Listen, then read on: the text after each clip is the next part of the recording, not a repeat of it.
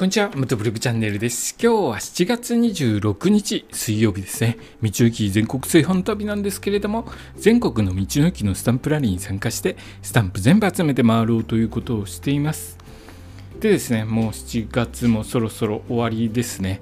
で、暑い日続いてるんですけれども、そろそろ来月になるとお盆の季節になります。お盆。えー、帰省される方多くいらっしゃると思うんですけれども帰省時に悩まされるのは渋滞ですよね。今日はお盆期間の高速道路の渋滞予想についてお話ししますね。お盆期間は帰省や旅行で高速道路を利用する方が多いですがどのような日時や場所で渋滞が発生すると予想されているでしょうか？今回は首都圏エリアの主な高速道路について渋滞予想をまとめてみました。この情報は高速道路各社が発表したものを元にしていますが実際の交通状況は変わる可能性がありますので最新の情報を確認してくださいね、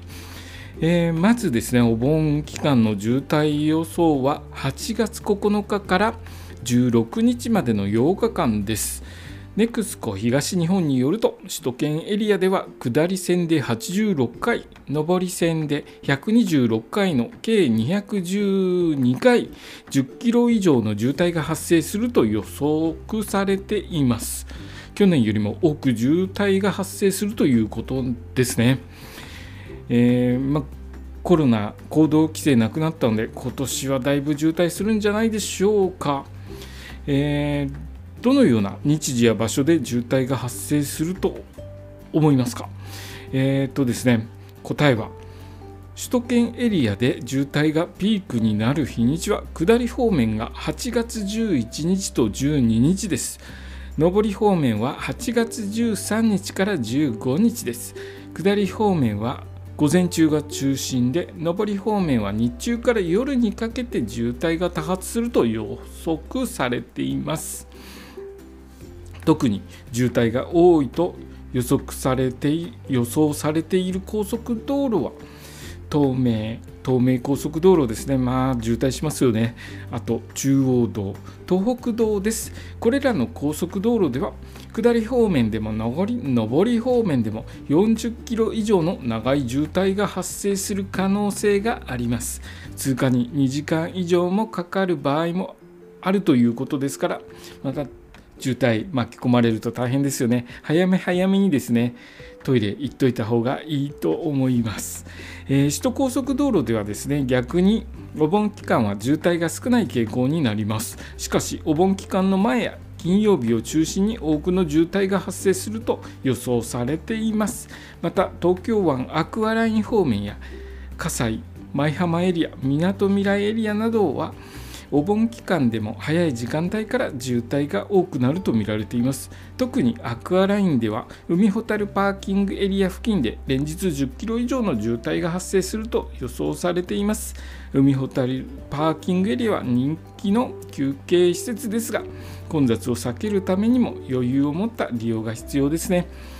えー、さてこれらの高速道路で渋滞を回避する方法は何でしょう？高速道路各社は混雑時を避けた利用を進めています各高速道路路線のピーク日時や混雑予想を確認し混雑時を避けて利用するようにしたいですね。まあ、渋滞すごいので深夜でも割と混んでる時ありますよね。僕、12時、夜の12時ぐらいに出てって、反対車線ずいぶん混んでてびっくりしたことがあるんですけど、まあ、ちょっと時間帯選んでも厳しいかなという気がします。またですね、作部、えー、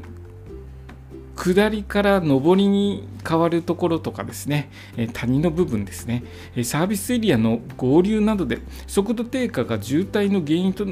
原因になることもありますので速度低下に注意しつつ走行することも渋滞対策の一つとなります。安全で快適な車の旅にも渋滞予想の確認や運転時の心がけを忘れずにしましょう。以上2023年のお盆期間の高速道路の渋滞予想についてお話ししました。えー、皆さんはですねお盆期間にどこかに出かける予定はありますでしょうか？もしくはお家でゆっくり過ごす予定はありますか？まあお家でゆっくりの方が できたらお家でゆっくりの方がいいですよね。まあ渋滞すごいので